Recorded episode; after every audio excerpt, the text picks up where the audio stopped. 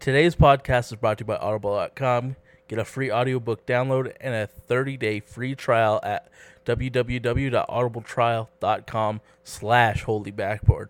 Over one hundred eighty thousand titles to choose from on your iPhone, Android, Kindle, or M P three player. Let's go!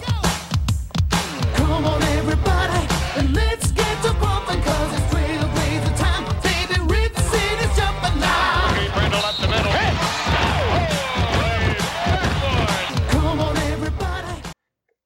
All right, everybody, welcome to the eighty-third edition of the Holy Backboard podcast. I am Dustin here in sunny Rip City, and I got my man Sage here, chilling in Southern Oregon. It is hot as balls down here, and I'm really ready to talk basketball. But we've got a fantastic guest, the team mom, Tara Biggs. What's up, Tara?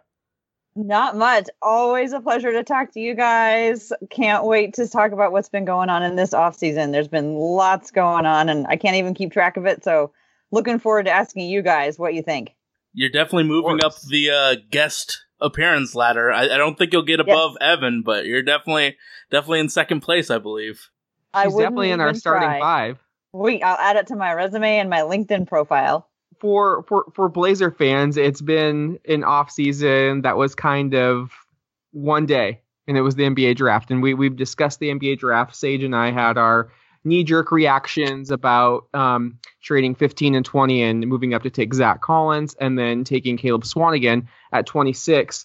Uh, before we jump into free agency in summer, what are your thoughts of the two newest Blazers, both big men?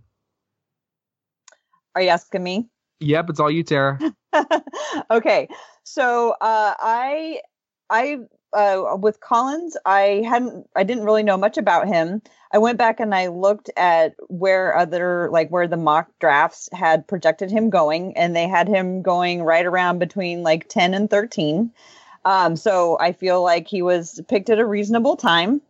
Um, I was at the Spirit of seventy-seven on draft night with um, Peter Sampson was doing a live show from there. Super fun. Anyway, when the uh, when they announced that there was um, a trade and the Blazers were going to be involved in a trade, everybody got super excited and then was like, sweet, we moved up or whatever. And then when they announced Zach Collins, it was just like silent. And it was like, oh, okay. But, you know, I, I think um, I think it'll be nice to have uh, more backup, uh, mobile backup big men. It's funny because last year at this time, we were all panicking because we had a log jam at the front court. And at the end of the season, like the only man standing was Myers Leonard. It's true. We were dying for centers. I think people forget that we had um, Alfred Camino play, played center during the Golden State Warriors series. Uh, he is not a center. He is at, at the at the most a stretch four, and only during certain situations. So it, it is funny. You look at the roster now, and you've got Nurkic, Collins, and Leonard at, at the five, and then you've got Vonleh, Swanigan, Ed Davis at the four, and Aminu, who can play the four as well. Definitely looking like a log jam. I still think Neil has something up his sleeves. Uh, I think he's played it smart so far, and we'll go into free agency by not jumping into it.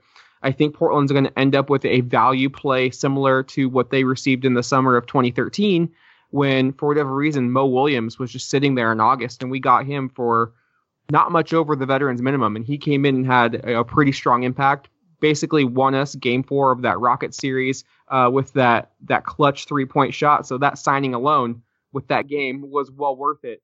And we're seeing teams are being a little more fiscally responsible. They're not just throwing Mozgov and Luol Deng and Evan Turner offers out there.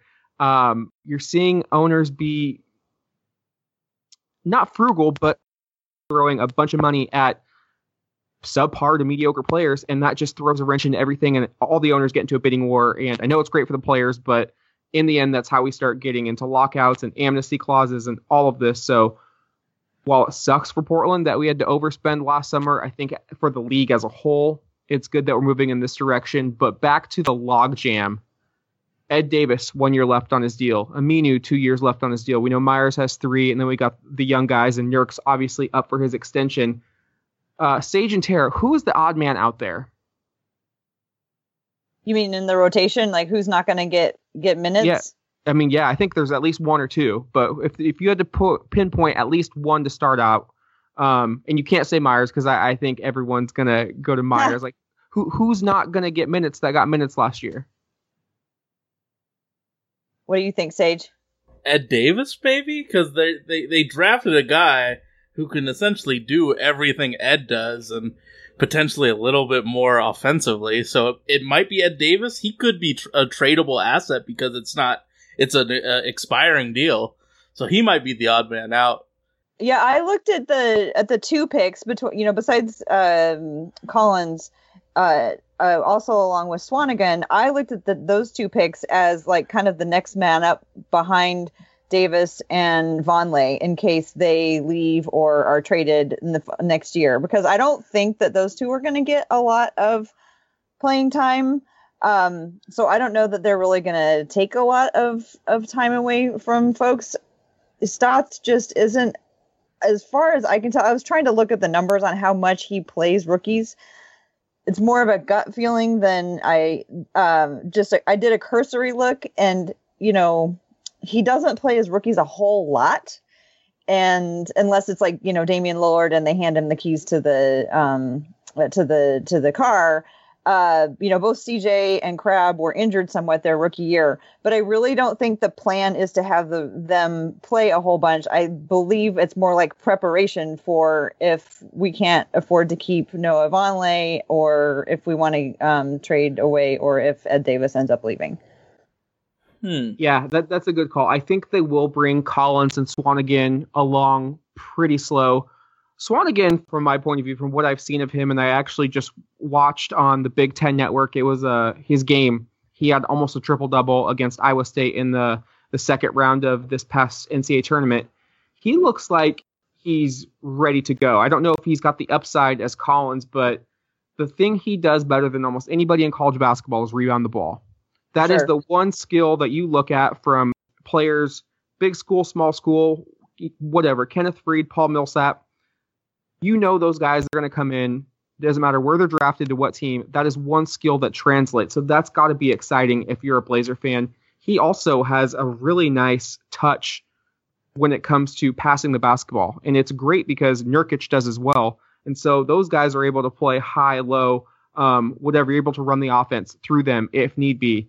Um, obviously, he's got work to do. He's only a twenty-year-old rookie, and I don't expect him to play big rotation minutes, but I think the plan will be to bring them along a little bit slowly. Ed Davis is going to be ready. I think Ed's probably going to be one of the first or second big men off the bench. But if I'm playing Nostradamus here, or, or you know, Miss Cleo, I think they're going to use Ed. They're going to use Ed as trade bait, and he's got a very attractive contract. Yeah, I would be very surprised if they brought him back. Like you mentioned, they brought in Collins and Swanigan as like a next man up sort of philosophy. Not really any reason to bring Ed Davis back next year if Collins and Swanigan show any sort of promise mm. and practice. So you bring Ed in, you give him those fifteen, twenty minutes off the bench, fully healthy. Hopefully he plays like the twenty sixteen Ed Davis, and then you've got a really nice trade chip right there. The expiring deal, a lot of teams aren't going to have as much cap space as they want in the summer of twenty eighteen, which is unfortunate because that's when all of the big-name free agents are coming out. So that's what I kind of expect um, out of that rotation. Obviously, I think they would trade Myers as soon as they can. There's just not going to be a taker. I don't know if he's going to get another chance with the Blazers unless there's injury. And, you know, knock on wood, I don't want to see anyone get injured, but I would be very surprised if he's ahead of Zach Collins in that center spot. Um, Nurkic is going to get the minutes, but they're going to want to monitor his minutes. You know, you do, they don't. Neil O'Shea talked at that draft press conference about basically calling Denver out, saying you guys gave us a busted ass player, like in terms of how you were training him. Like one leg had, you know, too much, you know, muscle, not enough, you know, bone density, or I'm just paraphrasing kind of off the top of my head. But he basically said, Denver, what the hell were you guys doing? So it's going to take time. They're going to be smart with Nurkic. Nurkic, Nurkic is the future. He's also up for a big extension. Vonleh is going to be a restricted free agent. So while we're not going to win the championship next year, a lot of stuff that happens in twenty eighteen could shape the front court for the foreseeable future in Portland. And, you know, it really lies on those young bigs. You know, mm-hmm. Noah looked so good with Nurk. Um, Can that continue? I would love to keep Noah Vonleh back. Sage and I just gush over his defensive, you know, instincts and how he's able to to switch. He's very versatile on the defensive end of the floor, and he showed some nastiness with Noah or with, with Nurkic on the floor. He was dunking on a lot of people, and you could see the confidence rising in his game. So it's going to be a big summer for those guys to to get gelled, to come out of the gate. You know, the West is stacked, so they can't they can't you know stumble out of the gate this year, and you're really looking to see what, what they've got. But, you know, back to Myers, I, I just don't know if they're going to give him any run unless it's a blowout game. But I think, I think Portland's we, toxic for him. I mean, the fans have turned on him. Yeah. Yeah. I, I, the, the best case scenario, and it would be like somebody would make a movie out of it. It would be so good. Would be if Myers Leonard came out this year and had a monster year and just silenced everybody and was everything that we've been hoping that he could be all along. That's the best case scenario. I think for his, uh, his psyche and his, for his chance to get a refresh, I think it would be good for him to go somewhere else. I think there's some really specific places that he would do really well. Um, but every, when you hear the players on the Blazers talk about Myers, they love Myers. They love having him at practice. He's super smart. He learns everything quickly. So, I mean, I, you know, keeping somebody around for ten or eleven million dollars a year to be a good practice guy, I don't know if that is really tenable. However, it's not like he's going to bring absolutely nothing to the table. It's not like he's shunned in the locker room and nobody talks to him and he sits all by himself at the end of the bench. You know, if he doesn't play a lot, I still think that he does bring uh, value to the team, not necessarily commensurate with what his current, um, you know, contract says, but I don't think he's nothing. I think that he was drafted in twenty twelve. A trend that I've been noticing with getting superstars. If the G M loved them as a rookie, they trade superstars for him. It happened with Boogie. It happened with Paul George. It happened with Jimmy Butler. We got to find the G M that loved Myers Leonard coming out of the draft and just take their star player. That's what we really need to do. Uh, I don't know who it is. It might be Chicago for the Illinois thing, but we just need to find that G M that loved Myers Leonard and fleece him. Char- Charlotte loves white big men, too. Nico Batum, come back home.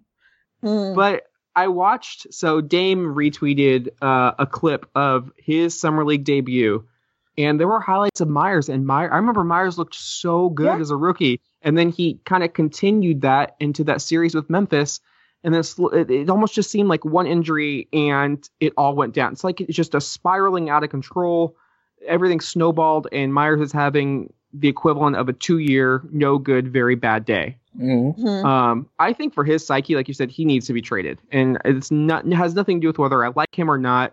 The fans have obviously made up their mind. It would take a lot for them to turn back, and Portland fans, while very passionate, also like to find scapegoats, and I think that's a little bullshit, but that's the nature of of this city, and it's been that way ever since seventy-seven. Lionel Hollins, I was reading, um, was was booed. Just booed. They didn't care for him at all. You know, he didn't live up to expectations, and all of a sudden they started winning, and he was the best defender in, in basketball on the perimeter, and they won the title with him, and his jersey's retired. And now everything is, you know, kind of, you know, time heals all wounds, but I don't see that coming out of Myers Leonard. So, I, at least in Portland, it's going to have to, I just hope he finds another fit. Like, I feel like he's going to put too much pressure on himself. Um, he's not going to get a lot of minutes, so he's going to have to come in and produce right away, and that's already hard enough. So, but the problem is, what what G M's going to take on thirty million dollars? I I think I think it's entirely possible somebody will take it on. That's just it's it's just how things work. I mean, like we never know. We, we keep thinking that G Ms are going to do the thing that's logical to us, mm-hmm. and how often does that really happen? You know, they ha- there's so many other layers to how a player comes, and if you think about it. once Myers leaves Portland, I'm he'll be welcomed by his uh, his by a mm-hmm. new team who's like, we'll show Portland what they lost in him, just like exactly like we did with Nurkic. We're like, Denver, you let him walk away, and we're gonna take him, and you know we love him. And I the the same thing. This could be a segue into the topic we want to talk about tonight. We're seeing that where you know players who get a bum rap somewhere get a new life somewhere else. JaVale McGee is, you know, a perfect example of that. What's going to happen? Swaggy P is going to the team from the Bay Area. Well, wasn't Chauncey Billups hated? Like, people didn't think Chauncey Billups was going to be a good player for a lot of years. A lot of times, you yeah. they can just really thrive once you get a new, uh, new surroundings. Portland's known for that. I mean, ever since I've been a fan of the team, we've picked up guys and gave them re- refreshes. We traded Strickland and turned Rasheed Wallace into a multiple-time All-Star. Um, Stacey Augmon came back, and re- Greg Anthony. Those guys like had decent careers, but they really performed well in their roles with that two thousand team. J R Rider, I mean, again, some, somebody that we kind of took from Minnesota. You know, he was falling out of grace there, and he was our leading scorer the year we went to the Western Conference Finals. Even he a couple didn't years exactly ago, have a sterling reputation here. He wasn't but exactly I'm saying embraced. He, he he played fantastic here, though. I mean, we and we turned him for Steve Smith, so like we were able to flip him. It's like it's like a house. We flipped him into another better player, and then you look at Maurice Harkless. We're still never going to deliver that pick to Orlando, and mm. he is now a starting small forward caliber person in this league. So Portland does a great job of finding players that other teams. Maybe they've worn out their welcome elsewhere for whatever reason. And if Portland's going to improve, it's not going to be during free agency. It's going to be through the draft and those type of trades. So it's up to Neil to identify young players who have fallen out of flavor and, you know, buying low. Mm-hmm. I'm so sad that guy from Orlando's not there anymore, that G M that we just kept taking all his stuff from him. We took um, Mo from him. We took Shabazz from him. Oh, I'm so sad that he's gone. That's probably why he's gone, because he just kept yeah. handing over everything to us. You answered your own question there. Didn't he trade Tobias Harris for nothing, too? I wouldn't surprise me. So, Summer League has started, and Portland finally gets to showcase their rookies, their young, their young players. This weekend, you know, the Vegas um, went to a, a tournament format a few years ago. So Portland's guaranteed these three games: Saturday against the Utah Jazz, Sunday against the Boston Celtics, which I pray Jason Tatum and Jaylen Brown play in, which they probably won't. They're playing in the Utah Summer League. Um, and then July eleventh, Tuesday against the Spurs. You're guaranteed at least five, depending on how many you win. But I love this weekend because I love overreacting about Summer League rookies. Okay, yeah, yeah. But to be fair, you can tell when a player has it. I saw it the moment Brandon Roy played his first Summer League game, and I saw it that first game uh, Damian Lillard played against uh, Sage, your New Orleans Hornets at the time. We actually watched that game right that, at my that was house. A shitty, that was a shitty experience for me. That was an amazing experience for me because Dame put the team on his back. He hit the game winner over Austin Rivers, uh, a lottery pick during that same draft. And you you knew Dame was ready right then and there. He he was going to be um, a perennial all-star, the keys to the franchise, like without exaggeration. Now, there are also fool's gold players. JaVale McGee looked like the best center I've ever seen in a Summer League game against uh, the New Orleans Hornets.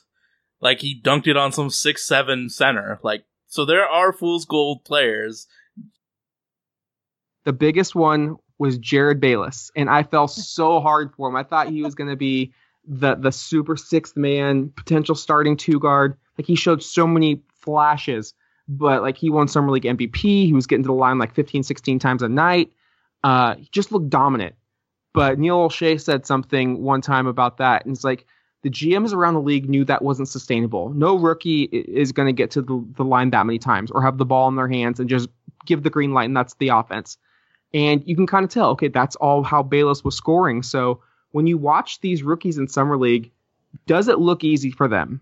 Can they score in a plethora of ways? Are they providing, you know, two-way um, two-way play on both ends of the court. And, you know, this draft class, I've watched quite a bit of Summer League so far, and it's living up to the billing. I mean, Fultz looks great. Jason Tatum looks magical. Jaylen Brown from last year made that step.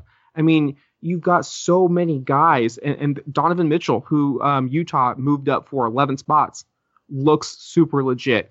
And so my only thing when we're watching Zach Collins and Caleb Swanigan is, one, don't freak out if they suck, but please don't suck because this draft is so loaded. We we can't uh. we can't find the two guys that weren't any good. Like, that's just my thing. Like, just just look okay. And I understand Summer League is a guard-oriented, a guard-dominated, you know, mm. week in July. I completely understand that. But I've seen there's some plenty bigs. Of dunks too. Yeah, and there's Bam, plenty of Bam Adebayo looks great for Miami. T J Leafs had a couple good games for the Pacers. So just just show me all I'm asking for out of Swanigan and Collins. Just show me something. So who was your biggest Summer League overreaction? Because it was Jerryd Bayless. Mine was Patrick Young.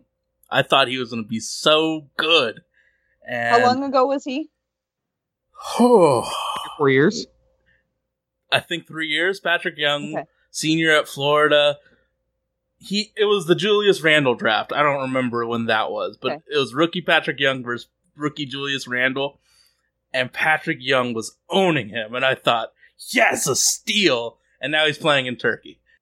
Uh. So, you know, overreactions happen, but I totally thought I was right on Patrick Young. So when I go to Summer League, I watch for something a little bit different that sounds like than than what you guys um, are looking for. I I watch for um, because I I go every year.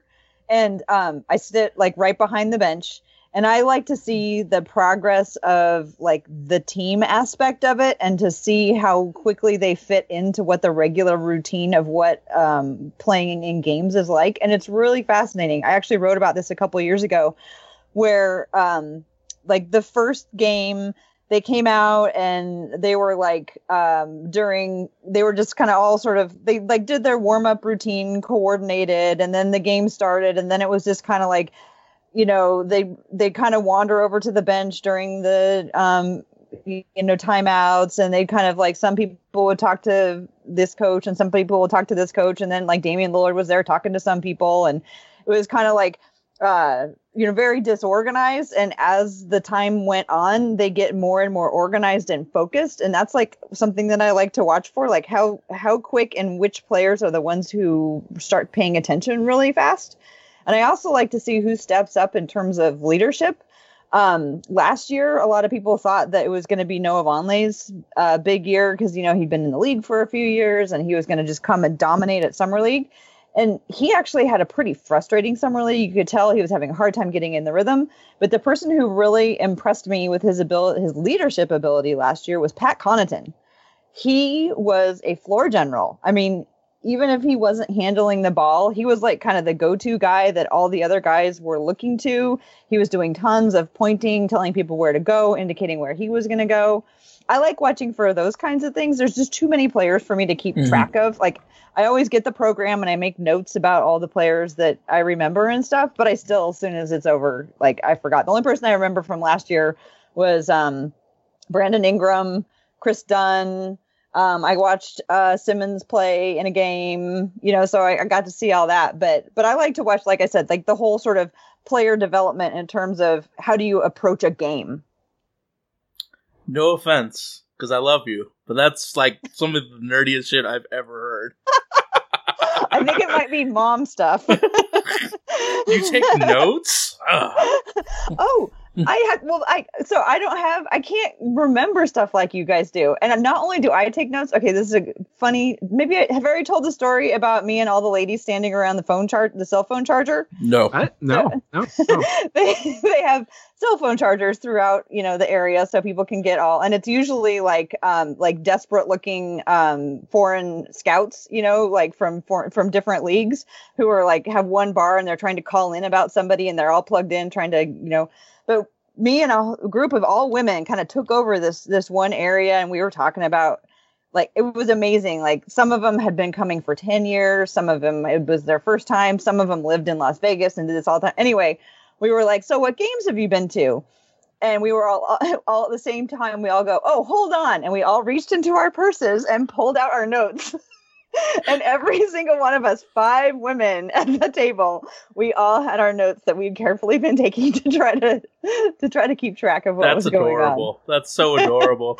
I was are like, you, you going... ladies are my people.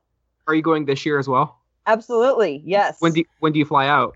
I go on Sunday. Um, I'm going super early on Sunday, so I'll I'll see the Blazers play on. Uh, I think they play Sunday and Tuesday are the two yes. games that I'm going to see. Um, and I'm another little trick about Summer League for if anybody's listening and is going to go there for the first time. It's really fun to watch the teams who have a lot of rookies who are actually going to play, because it's like watching you know the team from the Bay Area or San Antonio. It's kind of like nah, you know, none of those people are really playing. But like last year, don't hate me for this. Please don't hang up on me. But I went to three Laker games last year oh, okay. because they were playing their hearts out because every one of those guys like had a chance to actually be on the team. It was fun to watch. I personally don't care. Dustin's furious. Next year, Sage Digital needs to go to the Summer League. Well, yeah, and you're doing it right. You you watch the games where the high-profile rookies are playing. I'm not going to watch the Knicks if they're, you know, their French point guard is out. I'm not going to watch the Hornets if Malik Monk's not going to play. Um, that that you're right. That's the whole part. But, however, I will D V R the Celtics and the seventy-sixers, and I'll watch Fultz, you know, Bolden, Tatum, Brown, you know, all those guys, um, because I love I love rookies. I love young players. I love to see, you know, were my draft instincts right? Was this player going to be, you know, the next star? Was he going to be a bust? So that's personally why I like to watch them. So if, if you're looking from a Blazer standpoint, to me, there's really only two players to watch. I think it's Zach Collins and Caleb Swanigan. We know what Pat Connaughton's going to do. It is a big summer for him because the team does have an option on his contract. It's unguaranteed right now. They still have the the chance to pick it up. It's about one point four million dollars. And he also has baseball aspirations if this N B A thing doesn't work out. So it's a little bit tricky with, with Pat. You know, he's a great locker room guy, but does he aspire to be more than just an end-of-the-bench rotation player? And Jake Layman. Honestly, I'm kind of sour on Layman. He looked phenomenal against, you know, uh, Golden State that first game of the year, and I swear to God, he has not made a three-pointer since. So if he starts hitting, okay, but um, he needs to get consistent because he has such a beautiful-looking jump shot. It's almost like Luke Babbitt. Um, I hate comparing white players just because they're white, but it's the Blazers, and we've had Babbitt, and we've had now Layman, and they have beautiful jump shots, and they just don't find the bottom of the net. Hey, Luke Babbitt started thirty-five games this year. That that's He's... not that's not a, a good for Miami that. When they were losing. Come on, give them props. Exactly when they you were losing. Give Luke Babbitt credit. He's carved out a nice little career for himself. Yeah, he won the Pelicans one game two years ago by himself. You know. He's playing in the N B A right now, and we're not. So I don't really think we can give him too hard well, of a time. Well, Dustin looks like he's a middle infielder for the Marlins. God, I can't. Or Marlins, there. He has a beard, everybody. No, I'm still salty. Luke, I I wasn't sure about him at first, and the YouTube highlights sucked me in, and he had so His many opportunities in Portland. His player efficiency was so high in college. He had so many chances to play in Portland, and he just... One of my it, worst so. Blazers memories, he set a screen for Damian Lillard to take a step back over Ryan Anderson, so he's contributed a few ways. Okay, yeah, let's validate the pick right there. That that gives it. He's earned it. A pick for a pick. Well, but any my my point is he's still around. You know, another guy who's still around, like Dante Cunningham, he's still around. You know, these guys who he's gonna you know, get a, just, he's gonna get the well, five million M L E this year. It's why I have hopes for Myers, you know, because he's smart enough. He could carve himself out a nice little, nice little N B A career. I think you're being very kind, Tara. Well, hey, Dante Cunningham. I hit, want him it, to succeed so bad. Dante hit forty yeah, no, percent from three. All, yeah, Dante showed a lot. I think in the time he got, you know, you knew what you were going to get from Dante. Solid mid-range jump shooter. Serviceable on the defensive end, pretty decent rebounder. Not anymore. Um, that is not the case. But he, he's been in the league since two thousand nine, so that's like eight years. So we got it for a second round pick. You take that all day. An Myers, eight year I, career. I, yeah. Myers, I think it's all upstairs. If he can clear his mind and just play, then I'll start to believe a little bit. But, you know, Neil O'Shea, I think, mentioned, in the exit interviews, like he even like said, like, it's a day by day process with this kid. And I want to see him succeed. He seems like a nice guy from all all accounts. You know, there's no ill will on him as, as a person or a player. Like, I think everybody wants to see him succeed. It's just, I think, you know, it's been five years. I think a lot of people are just like, okay, ne- like you said, next. Um, let, let's move on. And so speaking of like moving on, Sage, when you're watching big men in Summer League, and Portland's going to have, you know, Zach Collins and Caleb Swanigan, they're not going to have a true point guard to distribute them the ball. You yeah, know, that we, kind of pisses me off that we don't have a true point guard, because the real R J Hunter is is the opposite. He is he is really a, a chucker. He's Jimmer Fredette, essentially. Yeah, that, that kind so, of pisses me off because, I mean, the the post players need royal jelly, and this is the perfect time for them to just, who gives a fuck? Shoot wherever you want, Zach Collins. Caleb, run the offense in the high post. Who gives a shit? This is about you. I, I, I really would like a... I, I think I mentioned Larry Drew the second. He would be perfect. He'd dribble the ball up, pass it to one of the bigs, and they would run the offense. That kind of irritates me that there's no true point guard, no true distributor. But, hey, it is what it is. When I look at big men in Summer League, it, it, I just... First things first, can they move well on defense? I mean, my philosophy with big men in this generation of the N B A is really, how well can you move your feet? Because if you can't move your feet on defense, you're not going to play. So that's what I'm really going to be watching. Everything else is gravy. I just need to see them be able to defend a pick and roll, defend a on-post defense, move their feet. Oh, I was gonna, I was gonna add um, fouling. What do you guys think about fouling in Summer League? Because I know there's, you get ten fouls, but do you think in that in, uh, under those conditions, players can learn anything about the, you know, fouling in the N B A, how to not do it as much or anything? Or do you think that like fouling at Summer League has nothing to do with fouling during the regular season? No, I think it's a direct correlation. You look at the, you look at a guy like Greg Oden when he played in two thousand seven. He was fouling out of Summer League. I mean, just a foul machine. And he had major foul problems his first few healthy seasons in the N B A. I think it completely translates. You do not want to see these guys picking up eight, nine fouls. Mm. I mean, the number one rule of staying on the floor is defending without fouling. Um, Sage, if you want to add anything else. I, I, I just am a huge fan of, you got to be on the floor. So even if they're foul, like, I would like them not to foul, but I think just being on the floor, learning, it, it it's something. And I would like mm-hmm. those two bigs to learn something in this three to five game season. So, well, I I have a question that, like, I'm just gonna kind of pop on you guys, and uh, I, because I don't know how much you guys watch uh, college ball, because I don't watch a lot of it. But my question is, are there, do, that you know of, any major f- differences to uh, fouling rules that l- big men would be subject to in the N B A that they aren't subject to in um, in college? Like, any major adjustments that people have to make with regards to fouling when they transition from college into um, the N B A? Sorry, so, I don't know how much familiar you guys are with college ball. If that's I mean, it. I, w- I watch a ton of Pac twelve okay. basketball, Oregon Ducks in specific, but, you know, I'll watch big games and other conferences and, you know, read forums and obviously watch the tournament. From what I can gather is each conference kind of has their own refereeing style. For whatever reason, that's just how it is. The Pac twelve does not let them play. They call ticky-tack bullshit up and down the floor, and it really takes players out of their rhythm.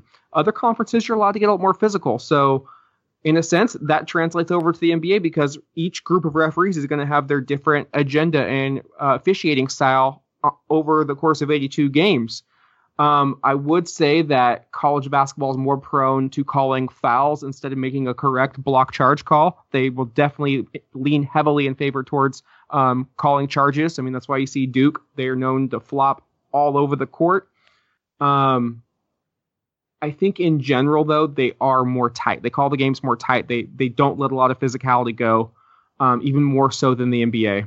But I don't think you see the plays, and this maybe affects the guys on the perimeter a little bit more, but the the, the swipe throughs from the Durants um, and Duncan when they when they started doing that, or James Harden, how he kind of dribbles and then goes up for the shot, waits to see if he gets fouled, and still is able to draw the foul. Like, college players aren't skilled enough to to pull off those type of moves, so...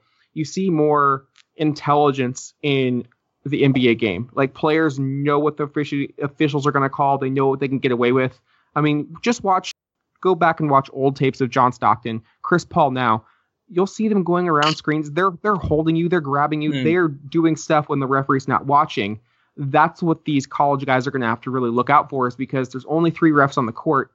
These N B A veterans are savvy. They've been around the block. They they know what they can do, and they can push your buttons. They'll, they're they're going to talk a whole lot more. I guarantee you that. Um, they're they that's should just the be, biggest.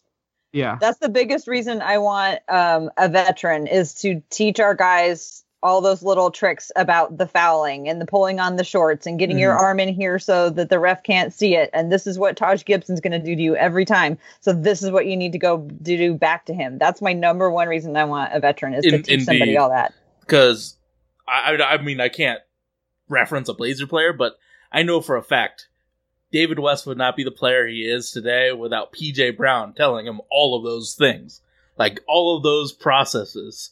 You need the vet, Imagine, especially yeah. like a, a, a vet that's done something. Imagine somebody sitting next to the Noah Vonleh on the bench, and every time Noah Vonleh comes out, he says, "You see what he just did to you right there? He's he did that to me for ten years. Mm-mm. This is what you need to do back." And they could even be like, "I'm going to go in and do it now. Watch me." Like, that's what I would love to see. And then, I mean, for the, our bigs, it's how can you handle defending a man? Because you've defended college students. Mm-hmm. Boogie Cousins is a lot different than whoever you see in the Gonzaga conference, like Portland University. Defending that is a whole other game. So I want to see how they can adjust to more physical brand of basketball. And you mentioned a big man coach. One thing to note about Myers Leonard, he wasn't the same after Neil O'Shea fired Kim Hughes for leaking the Aldridge news. Mm-hmm. One, that was a drastic overreaction on Neil's part. And two, Hughes, by all accounts, was a great big man coach, and, and I don't know if, if we filled the role. I, I'm not certain, but um, you're right, Tara. If it's not a free agent signing, it needs to be a veteran big man. I know Maurice Lucas uh, coached uh, LaMarcus Aldridge. We had Buck Williams come in for a couple of years under Nate McMillan. Uh, we Monty need, Williams, um, a, too. Yeah, we need a legit big man coach, um, especially with Nurkic. Like, we need to especially really with foster, twelve big men on the roster. We need to foster that that that guy, because, you know, he's our he's our ticket right now. But one one point I want to go back to it, Sage. You said in summer league for bigs, you're looking to see if they can move their feet well on defense, and I completely agree. It's it's going to be beyond the box score with with big men. You can't just look at the box score and say, oh, he had a good or a bad night. You got to see, like you said, how did he move on defense? Was he making the right rotations? Was he boxing out? Was he boxing out for others, like Robin Lopez still does to mm. this day? And as soon as you said that about moving your feet on defense, it brought me back to that game that I referenced earlier about Caleb Swanigan playing um, Iowa State. And on the perimeter, he didn't fare too well against guys who would put the ball on the floor. And it wasn't the most the um, fleet of foot Uh, big man either, so that's something he's going to really have to work Someone on. Someone was yeah. uh, told he was a little harsh on that player. For I'm glad that you noticed that he's not so, the slightest of feet. No, he is not fleet of foot. That is for sure. He is not fast. Um, I mean, Caleb Swanigan, uh, Sage, you and I have been back and forth a little bit about him. Uh, he definitely has Uh, plenty of room for improvement, but I think some of like he's not a big jumper and he's not very fast. But I do think that those are things that can be improved uh, by working with N B A trainers. Like, I don't think he's ever going to be an elite jumper and he's never going to be super fast, but I do think he can get faster and he can jump higher. And you can't, he, he some of those instincts that he has are something that you can't really teach. I mean, I think. I think we all have to agree that he's probably not going to be an elite defender. Um, he just has to be serviceable. Um, like you said, it's going to come with time, but, you know, Zach Randolph, probably a, a terrible defender, but he's a borderline Hall of Fame type of player. And he was the heart and soul of the Memphis Grizzlies along with Tony Allen. And he's been in the league since two thousand one, um, perennial all-star. I'm not saying he is Zach Randolph, but those players can still thrive. Andre mm. Miller, terrible athlete, still thrived in this league. Just a vintage throwback player. And I think the wave of Andre so much of, of stretch fives and stretch fours and, you know, positionless basketball and let's shoot threes all game, that's all fine and dandy, but that doesn't mean that's exactly how every player needs to be. I, I know Tara wants league... to argue with me more about Caleb. I see it in her face. I know it's no, either going to be on here or I'm going to get a long-worded uh, Facebook no, I actually message. Don't. I actually... Okay, I do write, write long Facebook messages. Um, no, I don't want to argue about Caleb because I think it's just a time-will-tell thing. You know, there's there's there's really nothing to argue, um, I don't think, about that really. But what I want to know is, okay, if you say he's not going to be an elite defender, what exactly does an elite defender look like? Draymond Green. No, but like, what is it that he is doing? I mean, he's intelligent. He knows when to rotate. I mean, either in help side defense where you know the exact time you have to go over. So okay, so that's it, an intelligence thing. That's yeah, a learning so, thing. Yeah. So if you're helping okay. on, um, on a man, you need to make sure your man's not capable of hitting that outside shot. So if they pass it off, so, um, it. Are you a great man-to-man defender? Um, Can you guard anybody in the league straight up without having your team to send help? I think that is a big thing. What are your instincts on the rebounding glass? Like, do you box out well? Do you know when the shot's going to come off? Charles Barkley was an animal when it came to that. six foot four, but he knew where you were at on the floor, the projection of the ball, over seventy-five percent of the time. He, he was like, I know where that ball's going to be, and that's why he was such a Hall of Fame level rebounder. Um, Then you're also looking at shot blocking. You know, do you know, does a guy like to use his right? Does he like to use his left? Um, the angles, it's, it's it's just so many little things. And, and Swanigan's already, you know, he blocked a few shots in that game. Like he he has he has a seven three wingspan. You so a can't lot of it that. Is intelligence. I think a lot of it is intelligence. A lot of it is will. A lot of it is determination. And a lot of it is just putting in the time, studying your opponent. You have to know who's going to be in the game, what they like to do. And the last equation, last, you know, part of the part of this formula is just getting out there and playing around. You know, can you put your your knowledge to, you know, on the hardwood? That's the last thing. And he's going to get a lot of opportunity to do that in summer league. And hopefully he gets some time to do that during the regular season as well, because he can practice all of those things in practice. But unless you get on the court and get consistent minutes, you'll really never see the the fruits of that labor. I know Tara wants me to answer. Uh, all right. What I think... I, I think Caleb, as a team defender, will be just fine. As a rebounder, he will be just fine, probably better than just fine. Because he's he's shown the ability to rebound in college, and that translates to the to the pros, probably the best statistical category. But what I, what I will say, I think in pick-and-roll coverage, he will be awful. There's no other way to describe what he will be that, but awful. I think he cannot defend the rim at all either. I know he has a high wingspan, but I, I th- I'm just worried the most about pick-and-roll coverage because I think he will be a sieve in that one area. And that one area is sixty percent of the N B A game. But I think the Blazers, if they are smart, will ice him or blue him every time, so he's doing the Robin Lopez defense. But what what worries me is the pick-and-roll. I mean, if he if he can show in, you know, the first few seasons that, hey, he won't be a horrible pick-and-roll defender, then we can talk about all of his wonderful stats in college. But at first, I got to see him defend the pick-and-roll to a okay level. So okay, Sage, what, to, tell to me what play... that looks like, though, so I know what to look for. I, th- I know Dane Carbaugh actually did a video that describes what that is. I think okay. that's the perfect... I'll go watch that. I know that's the perfect uh, thing for what Robin Lopez is, what Caleb Swanigan is. But I, I, I just have to see the pick and roll. I mean, if he can defend the pick and roll, I will apologize for all of the mean things I've said. I, okay, I don't Sage, think you've to said play mean. To play devil's advocate, though, he was the entire offense at University of Purdue. Mm-hmm. He, everything went through him. He shouldered everything. He was getting touches in every possession he had to. I mean, you watch him. He works relentlessly under the glass, offensively and defensively. He's one of the first big men down the floor and back. He burned so much energy in a lot of minutes, too. He's playing probably thirty-plus minutes a night. He's going to come in in spot minutes with his will. We've seen him. He has a love for the game. He has a motor. Do you think that helps him at all in, in playing the pick and roll? Because he can go balls to the wall for five, ten minutes a shift and not have to worry about getting tired? Maybe. I I, I, I don't know. I have I actually have to see it on the uh, floor. But if it's just five minutes and he can just work his ass off, hopefully to be, you know, a decent pick and roll defender, I think that's fine. Um, I would like to see what he can do in a role that isn't doing everything, because I think one of the reasons he had wonderful stats is, like you mentioned, his usage rate is was very high in Purdue. So it, it's it's going to be a learning experience for him, and it's going to be a learning experience for me to see if he can do that. do, do But I know you'll give him a fair shake. I, I I just was talking what I felt.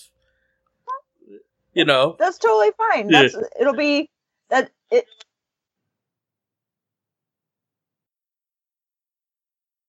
Because I think uh, there's nothing better to me is when somebody like I, I this happens to me all the time. I have knee jerk reactions about things, and I'm just sure that I'm right. And then, as you know, we do because we're adults, we eventually do this. You step back and you can like figure out why you had that. And you could, it might be that you just solidify your, your previous views. Like, yeah, this is what I was thinking about him. He is not athletic. He can't jump and he can't run very fast. I mean, that's what you were thinking about him. It's a logical thing mm. to think.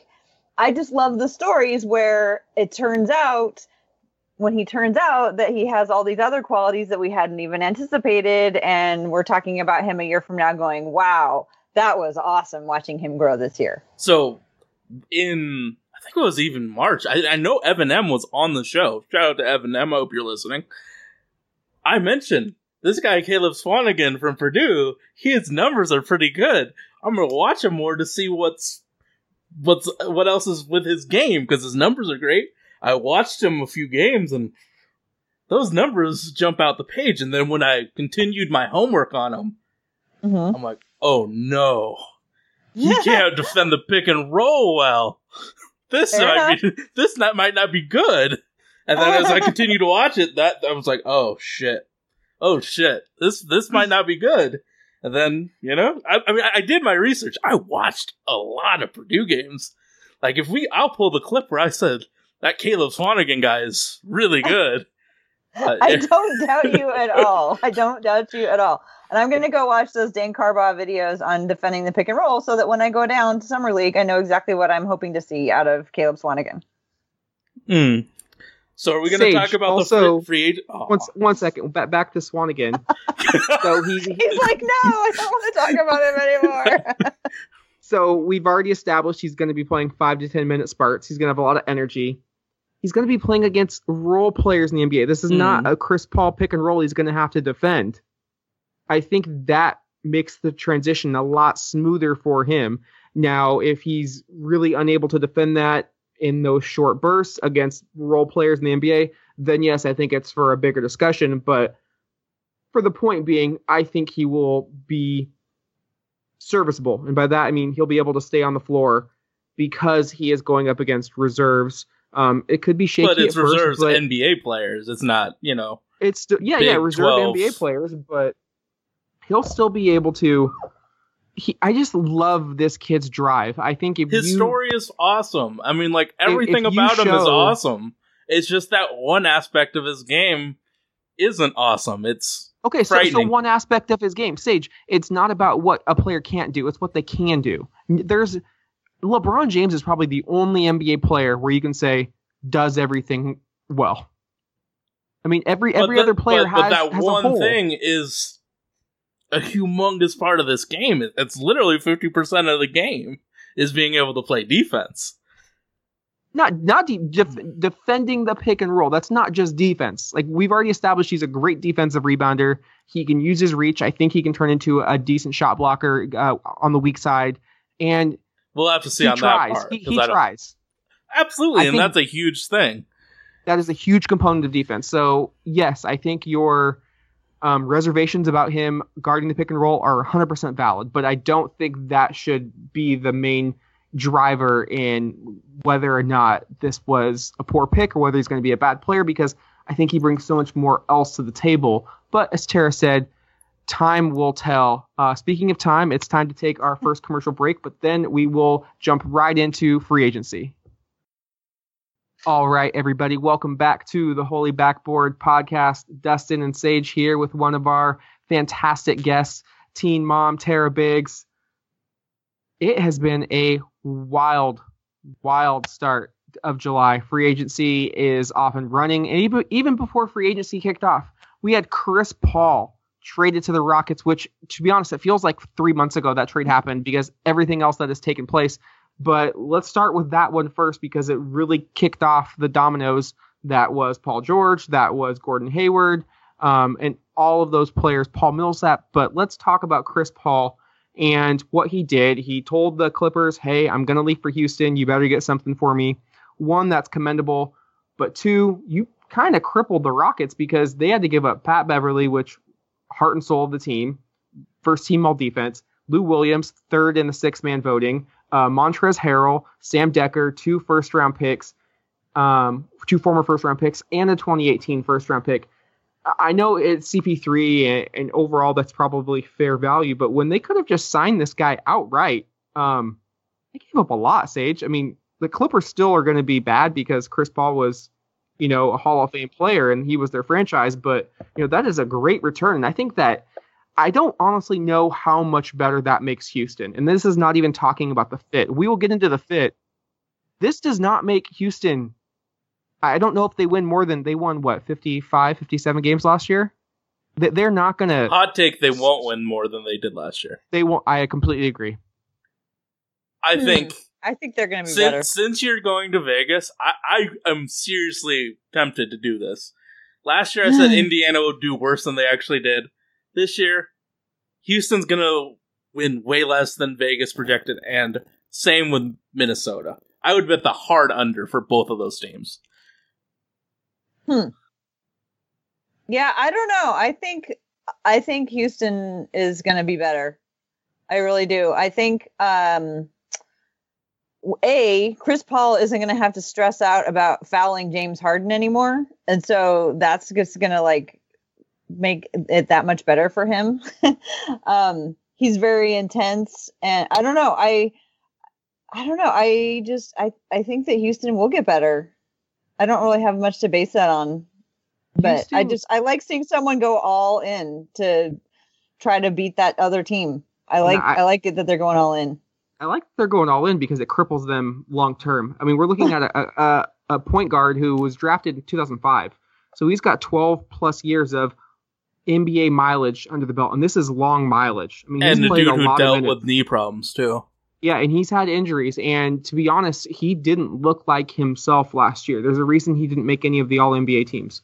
Um, you can he's not at peak Chris Paul. He is on. He's he's still he's still a great player, but he's on the decline. And Houston neither- got Houston got his rights, so they can super max this dude. Thirty percent of the cap, if they need to. And you're I mean Chris Paul's already what thirty-three, thirty-two. I mean that. No, a I mean, lot of older players are getting big contracts. It's really surprising mm. me. I'm, I, that's really surprising me. But the the thing about having Harden and Paul on at the same time is neither of them is going to have to play as many minutes as, as they've had to play. So what I don't like about that is Mike D'Antoni comes in. Houston's coming off a supremely disappointing season. They made the Western Conference Finals in what twenty fifteen. Uh, the Dwight James Harden duo didn't work out. They finished what seventh or eighth. Um, just a huge disappointment. And D'Antoni comes in, wins Coach of the Year, comes up with this masterful plan. And I know you're going to hate this, Sage. Let's go out and sign Eric Gordon and Ryan Anderson. We're going to sh- we're going to shoot. We're going to shoot a fuck ton of threes. And James, you're going to be our point guard. What does he do? He goes out and has his most uh, successful season. He was dominant. You know, runner-up in the M V P. And almost any other year, he would have been probably the unanimous M V P. And took the Rockets from pretty much a meddling Western Conference team to, you know, okay, this team is a threat. Why would you go out and find a player who has to have the ball in his hands just as much, just as much to be effective? I mean, it just, it's, it's, the fit is just so poor. Mm-hmm. I mean, I, I honestly I know, couldn't think of two fits, maybe Kyle Lowry and Chris Paul, but like, I can't think of two fits that work worse together. You don't want Chris Paul playing off the ball. And I know he said, oh, I'm cool for coming off the ball. Chris Paul no, not he isn't. A knock, he is not a knockdown shooter coming off screens. Yes, he can I S O a guy, but again, that revolves involves having the ball in his hands. Um, it, it just doesn't make a whole lot of sense to me. And you've also lost a lot of assets. They lost a lot of depth as well. I mean, but aside from their starting five and Eric Gordon, who's going to get run? I mean, they gave up a lot. So we have two guards that play together. Yeah, how but, is their, how but is their two guard are, lineup different than, our, than ours? Well, both of them are, like, Chris Paul is never going to play a shooting guard. Either Dame or would, C J could play off but ball. But what about Harden? I mean, that's what he was playing before he played point guard. Yeah, and C- James Harden can definitely play shooting guard, but James Harden is at his best when he has the ball in his hands. I, I, I think to, if you take a Venn diagram, those two's main skills are with the ball in their hands. C J McCollum can work with the ball out, without his in it off ball. God, so. Yeah, that's that. Yeah, to Tara's point, that that is the the main difference. Is C J C J can run off of screens. Um, he can catch and shoot. I mean, he is a natural born scorer. Um, I wouldn't say the same same thing for Damian Lillard. Damian Lillard is not as good off the ball, but he he can. Yeah, he you saw him run with Shabazz in the playoffs. Like yeah, Shabazz exactly. handled the ball, and Dame was moving off screens. I wouldn't call Chris Paul a natural born scorer. Chris Paul is with the ball on. I mean, with the ball in his hands, like, I can tell you what Chris Paul wants to do seven years after I watched him every game. He's going to pick and roll you to death in the first quarter, get the wings and the post players involved for the first half, have about eight assists. Third quarter, he's going for his, getting mid-range jumpers and hitting three-pointers with the ball in his hands. And then the fourth, he's going to pick and roll you to death and sh- either make the right pass or shoot the shot. Now, does that sound like a guy that could work with the ball without a, with off ball? No. Nah. Well, but no, I mean, but, but if he's having the ball and Harden is playing off the ball now, mm-hmm. I think I mean, it, that that's I guess, what it's going to have to be. I, I think Chris Paul is definitely going to have to be the lead floor general. Yeah, and he's going to be the point guard. Yeah, but I think say, to say Jannar, uh, my point is that diminishes Harden a little bit because he mm. was just so phenomenal with the ball in his hands. You could okay. put just any. I mean, that's why Eric Gordon and Lou Williams had the years they did, is because Harden was commanding so much attention in isolation settings, and he was just kind of driving and either lobbing it up to Capella, kicking it out to Anderson or, or those other guards. So it's going to be an interesting fit. Um, it definitely makes the West interesting. So you potentially make Houston better, or, you know, you keep them, even if they're at the same level, they're still going to get home court advantage in the Western Conference. But what it does is, I mean, you look at the teams out west who made the playoffs, the Clippers definitely took a step back. They oh. lose their starting backcourt. J J Redick goes to Philadelphia, one year, twenty-three million dollars, exactly what Philly wants to do. They want to be respectable. They want to make the playoffs. Mm. But they want to keep that cap space, that cap flexibility open for twenty eighteen. So if you're the Clippers, now you're looking at a starting backcourt of Pat Beverly and Austin Rivers. And I don't care. Yep. I don't care if you add Danilo Gallinari, you bring Blake Griffin back, and you've got DeAndre Jordan. That might be the worst offensive. Yeah, who, who's getting D J the, the, the ball on the lobs? It sure as hell is in Austin Rivers. I guess Blake Griffin is going to be playing some point forward. And he's a very good point forward, but still need that lead yeah. ball handler to throw some oops and run some offense. Yeah, I believe Vegas had uh, the Lakers winning more games than the Clippers this year. I think the I think the Clippers are fighting for a playoff spot personally. But yeah. I think Clippers will be that eight to ten range. They're they're definitely going to be on the cusp. Um, they're trying to get better, but you know they did have to give up Jamal Crawford as well, so that's another big scorer off the bench. And if Blake is running a lot of high-low D J, that's great. He can do that. He is one of the best passing bigs in the game. But if you're surrounding him with Austin Rivers and Patrick Beverly, who's the shooter? Um, Besides exactly, uh, you're you're just sending doubles and triples, and you're just swarming the hell out of them, disrupting that play, because that is going to be their bread and butter. But unless you have shooters, I mean, I'm just not certain what they're going to do right now. I mean, I had them on the outside looking, or I had them on, yeah, outside. But then Gordon Hayward leaves Utah, and I, that's going to be tough for the Jazz to rebound from, because they were finally relevant, and I love that they're relevant. I grew up in the nineties watching the early nineties Blazers with Drexler and Porter, and then Our, our ninety-nine and two thousand Blazers with, with Sheed and Brian Grant just battling Stockton and Malone. So while I, I hate the Utah Jazz, they're definitely in my top three, you know, most disliked franchises. I loved that they're relevant this year. I loved watching them in the playoffs. It, it, it brought back so many memories uh, for me as, as as a child, you know, watching them and, and seeing it also hits home, too, because, you know, we lost LaMarcus Aldridge. We were uh, a small market team who had developed a player for seven to nine years only to see them just bolt. And this is I'm, this is not a criticism of Gordon Hayward. It's just more as a, a small market team seeing Utah lose that player. He was their franchise guy. And, you know, with some stability at point guard, Hayward's growth, and Gobert turning into a monster, they were a very formidable team. And I think they're still going to be on the, they're they're going to be in the Clippers range, eight to ten, fighting for a playoff spot, especially if they're able to to swing this sign and trade with with the Celtics bringing in Jay Crowder, which really um, solidifies the three. But they lost George Hill. Um, I'm not sold on, on Ricky Rubio um, in, in that that that um, on that team. Um, they really really need a little bit more offense, and Hill had a great year. I mean, he cashed out in Sac- Sacramento. But what are your thoughts on the Jazz? I mean, do you see them? I mean, I know, Sage, we're not the biggest Hayward fans. We think he's more of a, a third star than than a superstar. But are they going to be able to rebound from that? Like, Portland was able to rebound from losing LaMarcus because they played with that chip on their shoulders. But are they going to be able to have – obviously, they're not going to get home court advantage, but can they still – I think they're definitely they – no, I think they're – I, I mean, they're, they're, they're going to be in the playoff. I think they're going to be a fun, free-flowing offensive team with some pretty nice defensive players. So I, I think full force on, go and, and, and compete for a playoff spot. Are they going to yeah. be able to get offense, though? I think Rubio is a pretty damn good point guard in getting players into those spots. I think that skill is very overlooked because he can't shoot, but if you can run an offense, you got a spot in the N B A. So I, I, I'm, I, I think it'll be a fun team to watch. I think they'll be, like, fighting for the seventh or eighth seed. I don't know where they're going to fall in, um, you know, fall in the in the league, but I think that they're going to have one of those years like we did and like O K C did after our um, after our franchise players left. Like you said, they're going to be playing with a chip on their shoulder. They're going to play a little bit outside of themselves because they're going to be trying to prove that we're still, you know, just because, you know, the um, you know, the top guy left doesn't mean that we're nobody here. We're going to put it together, and I think they're going to have a strong year.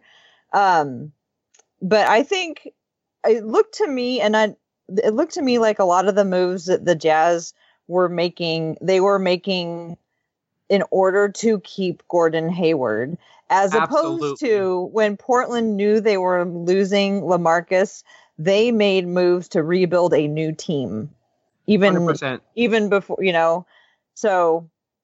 You know, I mean, yeah. What does that look like now? If you know he's he's leaving, do you re-up Joe Ingles for thirteen, fourteen million dollars a season? Do you trade a first round pick for Ricky Rubio? Um, you know, do you move up in the draft for Donovan Mitchell? Obviously, that's looking like a good move right now. He's looking amazing in Summer League. But like you said, do you? It's a whole domino series. Um, if Hayward lets them know sooner, are they able to put out a max offer for Otto Porter, um, the small forward for the Washington Wizards? Um, so there's just so many variables that go into this, but I agree with you, Tara, for at least this year, because I don't think it's sustainable, as we saw last year with the Blazers, to play above your level for more than a season. But at least for this next season, that is going to be a tough out. I mean, they're always tough to play in the Salt Palace. Uh, those fans are rabid as they come, and it just goes to show, even if they don't make the playoffs, I mean, the Western Conference is an absolute bloodbath. There's not going to be one easy game in the Western Conference. Phoenix gives us problems, and they added the fourth pick, Josh Jackson. They still have Bledsoe and Brandon Knight, who torched us last year um, a couple of times. Uh, look at in Booker. You look at Sacramento, who added Zach Randolph and George Hill to go along with, you know, Buddy Hield and De'Aaron Fox um, and all of those rookies that they brought in. And then the Lakers, they even have Brook Lopez. I mean, they have Lonzo Ball. Everyone's going to be paying attention to them. Brandon Ingram's going to be in his second season. Um, Jordan Clarkson. There is not. There are no weak links. There is not. I mean, that's what's so scary. It's like Portland could be a better team next year, and I think they could lose two or three less games. It's just the nature of the Western Conference is, and that's just why another reason I wish Hayward would have stayed, because it might have take, taken fifty wins to, to get there, which it did, I think, in oh seven, oh eight. It, it took fifty wins just to win the eight to get to the eighth seed. And it might be some similar to that. I mean, you're going to have to bring it every night. You're going to play focus. You have to take care of business against the Eastern Conference. I think if we look back at the end of the year, and you're going to see the teams that made it and the teams that didn't make it, all you have to do is scroll over how did they fare against the East. I know you're going to have to play long road trips, and you're playing in different time zones, and you're playing in back-to-backs and four and five nights, but you have to get it done. But those I, are your chances to win. these, those are your chances, and you know I hope Portland's already looking at that, um, because if we start you know losing games, we, we shouldn't. It.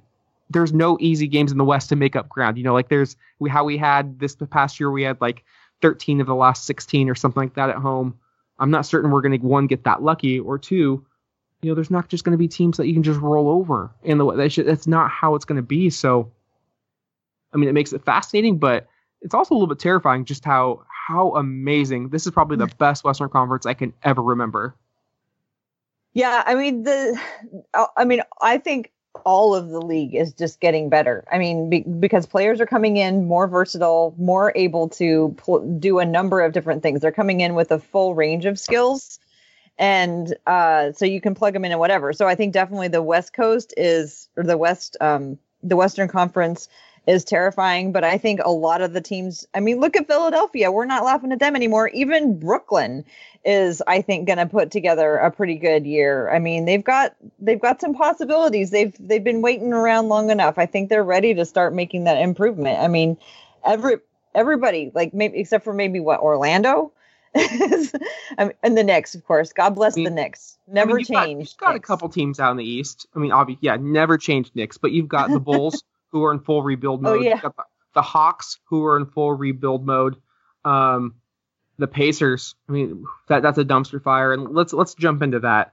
So I, I'm with Olga. We're getting drinks at, at the Pope House in, in Northwest, and all of a sudden I see this is the Friday. I mean, before free agency, Thursday or Friday before free agency even kicks off. O K C trades uh, Sabonis and Oladipo for Paul George. I'm like, okay, there's got to be a slew of picks coming. Like, there, there's got to be something else. Like, these guys are are not worth Paul George, even a one year rental. Nope. Sure enough, that's all they got, and all the rumors have came out um, that have said that Boston, they had a deal ready. They just wanted to get Hayward first for whatever reason. Kevin Pritchard wouldn't wait. Um, it has been revealed. I think Jason Quick teased it. Blazers Edge confirmed it. Portland offered three picks and any player outside of the big three for Paul George, which I think is a tremendously better offer than Sabonis and Oladipo. Um, is Kevin Pritchard petty? I mean, maybe, but you're working for another franchise now. I I can't think of any Indiana fans that I've read on their forums that have been like, yeah, we got a great trade. Like most I people mean, are like Victor Oladipo is at a twenty-one million dollars contract. Like, They gained big, salary. Yeah. They gained salary from trading. I, yeah. I just, it's it's going to go down as maybe one of the biggest blunders. Did, did Pritch uh, love Victor Oladipo?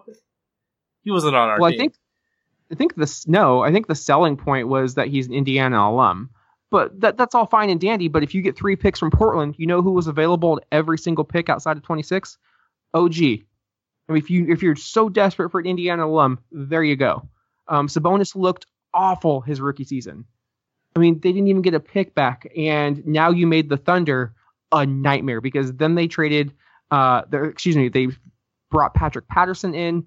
Um, you allow uh, Enes Kanter to go back into a sixth man role, and you've given Russ another option. Mm-hmm. I mean, this dude was getting double, triple teamed. Everyone was keying in on him. And now you have Paul George. I mean, it's not quite the Russ Durant uh, era that we're used to, but it's pretty dang close. It's pretty and damn good. They, I was thinking the Thunder probably wouldn't make the playoffs next year. Then they go out and add Paul George, and now people are saying, you know, that might be the third, fourth, fifth team in yep. the West. Yep. And even if it's just a one-year rental, we're talking just this next year. It just, I mean, our division, Sage, it, it's easily, rough. It's easily the. I mean, we said that during the draft. When only Jimmy Butler got traded. This is the toughest division. Ah, I mean, this, what this doesn't kill you makes you stronger. Maybe. I mean, we haven't even talked about Paul Millsap, who kudos to Denver. They got Sap. Yes, they're paying him thirty million dollars a year for two years. That third year is a team option. Uh, I, His how, how? If I'm Millsap, like I'm firing my agent. A lot of money. Well, I am firing my agent tomorrow. Keep in mind. Paul Millsap, besides last year, his longest, like highest paid contract was nine mil a year. And he was an all-star three times and was getting paid nine mil. I mean, like, he wanted that payday. That that oh, had to be is, number it, one. There's no way his agent should have yet said, yes, team option for the third year. Because you know what? They're not going to pick up that option. He's well, did you hear the rumor about uh, the Hawks and Nuggets last year? Like, they, they had a trade already set for Paul Millsap to go if Al Horford stayed. He went to Boston. That trade was scrapped. And Denver got Paul Millsap without having to trade all of those assets. So, I mean, Denver is making out really well. Yeah, and that just that, and then that goes back to the whole Western Conference, Eastern Conference. You have a lot of incompetent G Ms in the East.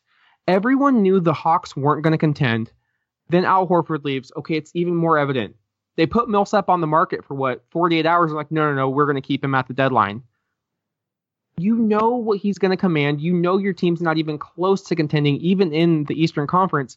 Why don't you move him? Like, these G Ms and these owners in the Eastern Conference, they're flat out dumb. I mean, they, they just don't get it. Like, you have to trade an asset. You, it's not like you can just magically keep him and not pay him that salary. Like, it doesn't work like that. Apparently it does, though. Over and over. I mean, how many times in the last year have these trades come through where we've sat here going, oh, my God, are you kidding? Like, um, you know, the Boogie trade, um, the let's see, there was the Jimmy Butler trade. I mean, all these things happen where we all just sit here and go, are you kidding me? But they like I I just don't think like the talent never matches. Like we we assume that the talent is going to match. We assume that they're going to do the logical thing and they're going to trade the same amount of talent in for the same amount of talent going out. That seems like that rarely happens. Yeah, it doesn't happen, and and I think that's an v- extremely valid point because... buyer seller, like, if you know you're yeah. going to... Like, it's never, I need a power forward, you need a shooting guard, let's just trade. That ha- that right. hasn't happened in five, ten, six years, that, that type of trade. It's really, well, I, I like kind of need Indiana to get rid of this guy. Maybe didn't want three draft picks. I mean... I, mean I guess that's why they're going to continue to be a, a bottom feeder in... in mediocrity in the Eastern Conference because it's the most loaded draft in years. And, you know, Boston, from all intended purposes, ha- had a great deal. Atlanta, reportedly, Brian Windhorst. Four or Windhorst, first round. Four first round picks. I mean, teams were offering them, like, Indiana completely s- screwed it. But why were teams offering this for a rental? That's the other thing I don't understand. They they think that they can convince Paul George that yep. Atlanta is just as cool as Los Angeles. Or I can't believe they would actually think that. I mean, I can't believe that well, these there's I mean, thirty it. guys. There's thirty people who have the job as G M of a team, and I can't believe that they would not be smart. That every single one of them isn't smart. Mm, there's just I, more. They're just never. I mean, I just think that the things are never as lopsided as they seem from the outside. I mean, I think that Indiana O K C trade is, is about as lopsided as it gets. Because, mm-hmm. like like you said, what about the boogie? Um, what about they, the boogie trade? They got two first round picks at least. I mean, yeah, but even at the time, it was like that's all they've got. I mean, the Boston Celtics have had assets for for years. People were expecting something like, I know if we were to trade Damian, we were we would not get equal value. That's never how mm. it works. You don't usually trade superstar for superstar. That just that that I, don't, I can't remember the last time that yeah, happened. Yeah, it doesn't happen. But you, as a as a fan base who's giving up that star, what do you want to see come back? You want to see decent contracts. You want to see a, a slew of young talent and draft picks because obviously you're starting the rebuild. Indiana, there's nothing. I mean, Oladipo's twenty-five, twenty-six. We've seen what he is in the league. He's locked into a terrible contract. And you got a lottery pick and, and Sabonis, who, quite frankly, didn't show anything despite giving starters minutes mm-hmm. um, in O K C. So... Uh, that's why it's tough, and everyone was also surprised about Jimmy Butler, too. I mean, a guy coming off of an A C L injury in Zach LaVine, Chris Dunn, again, but terrible they're, rookie they're, year. Their G Ms loved her. The G M loved him. The G M, you're correct. They they almost made that move See, last summer. My, I mean, Myers, come on. We got to find you your guy. You have to find the G Ms, exactly. But regardless, I mean, it's it's done. How O K C do you, is now better. How do, you, how do you like the Minnesota team? Because I think they're going to underachieve, but... I think Minnesota is a playoff team. You can take that to the bank. Yes, but I, I think that that is a very true fact, but I don't think they're... Like, they are not top seed. four in the West. No. I, I don't love the pairing of Jimmy Butler and Andrew Wiggins on the wing. Um, Who's their honest, best three-point shooter? Cat? Cat, yeah. And if you're an opposing coach, you're saying, yes, shoot all the threes you want because you are a menace. You're a beast to hold down low. And yeah, they've also had the they've also had a little bit of bad news. Um, they were able to do the pick swap with the Bulls, which was an incredible coup. But Justin Patton, a big out of Creighton, we both liked, fractured a meta, uh, the fifth metatarsal in his foot. Didn't know how long he's going to be out, but regardless, foot injuries to a big, mm-mm, scary. You do not like that. Very scary. I know he was going to spend time in the G League this year, um, as they already have Zhang and Cat, um, and they signed Taj Gibson and Cole Aldrich, but, and they still have Cole Aldrich. Yeah, so they've they've Said got talent, but convincingly. But mm. you're right, Sage. I, again. They have talent on paper, and if you're in yeah, two K, the fit's you can probably... just awful. So it's it's going to come down to, and and I think this isn't maybe not this year, but next year, Tom Thibodeau is still that coach. Who do you think he's going to want to keep, Jimmy Butler or Andrew Wiggins? He's he's going to keep his guy. Yeah, I think Wiggins. I think Wiggins, if this thing doesn't go super smooth, might be on the way out in a year. So I'm not mad at that, forced. but like like people are saying Jeff Teague is going to help him be a good defensive team, like. Jeff Teague isn't a good defensive player.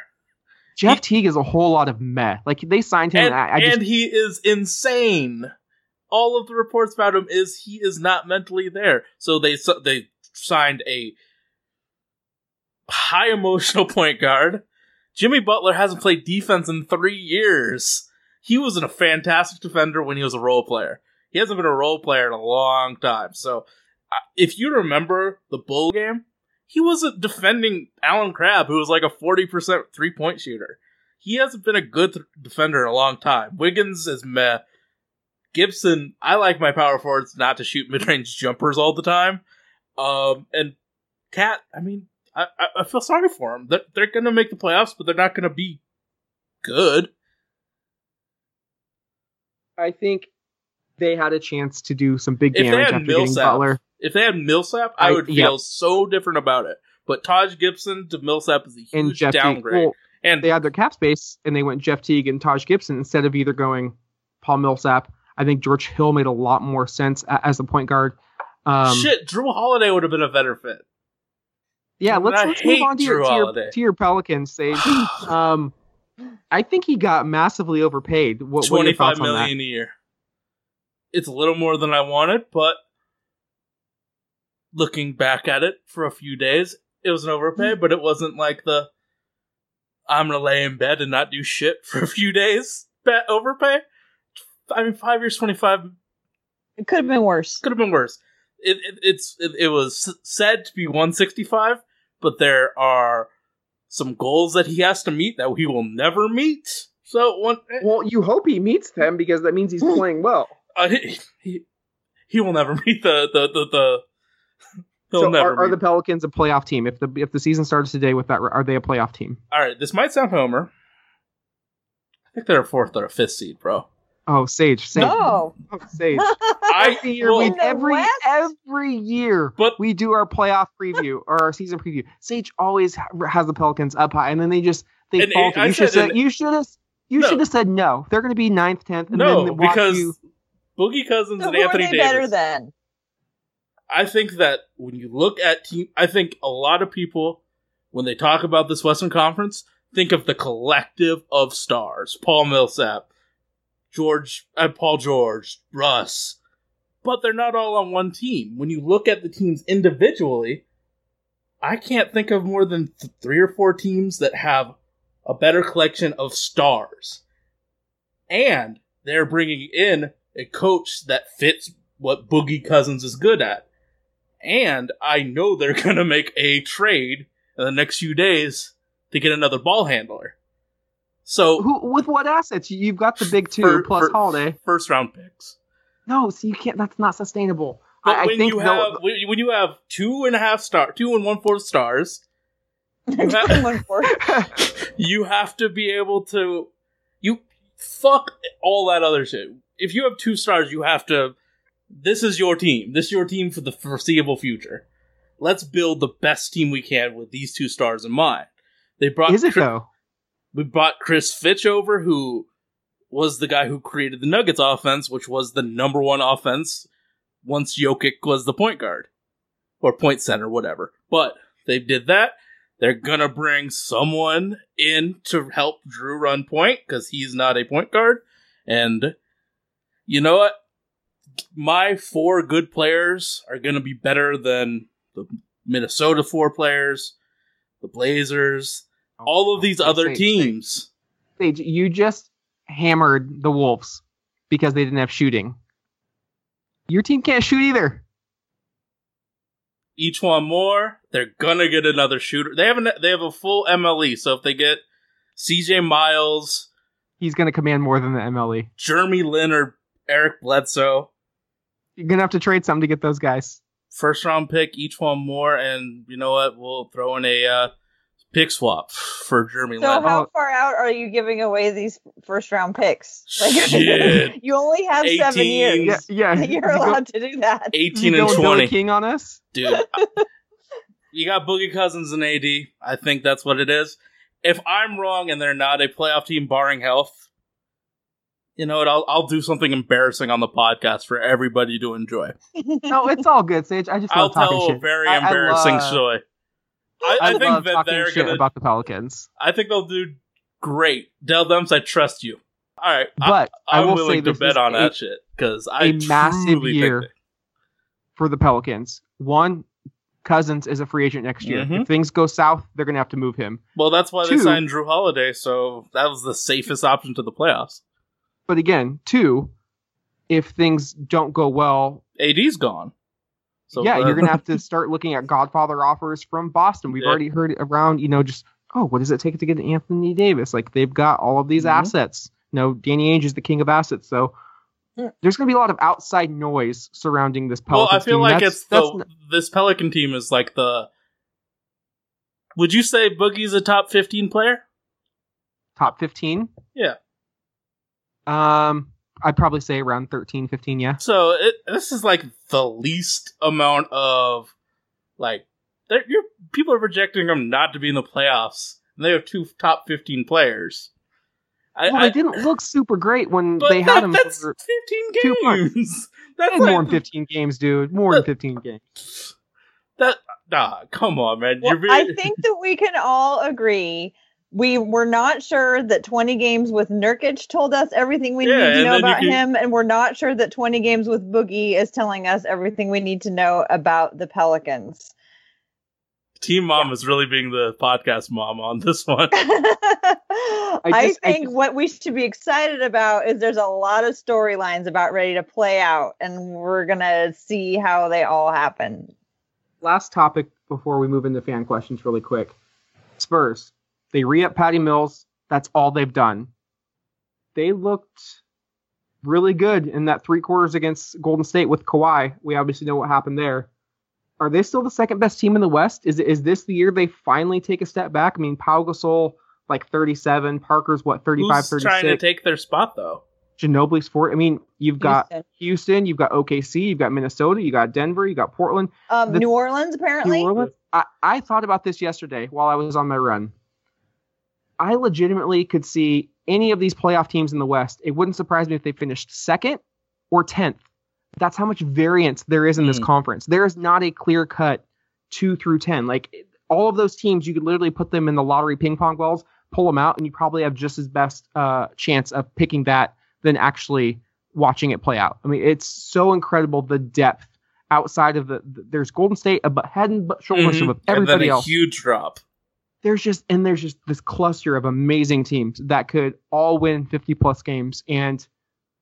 you might have a better chance at winning Powerball than predicting those how they finish two through ten. I, I think that you got to give the Spurs, you know, I'm penciling him for second just because they have like the one transcendent coach in the N B A, and that in itself is something that all the other teams don't have.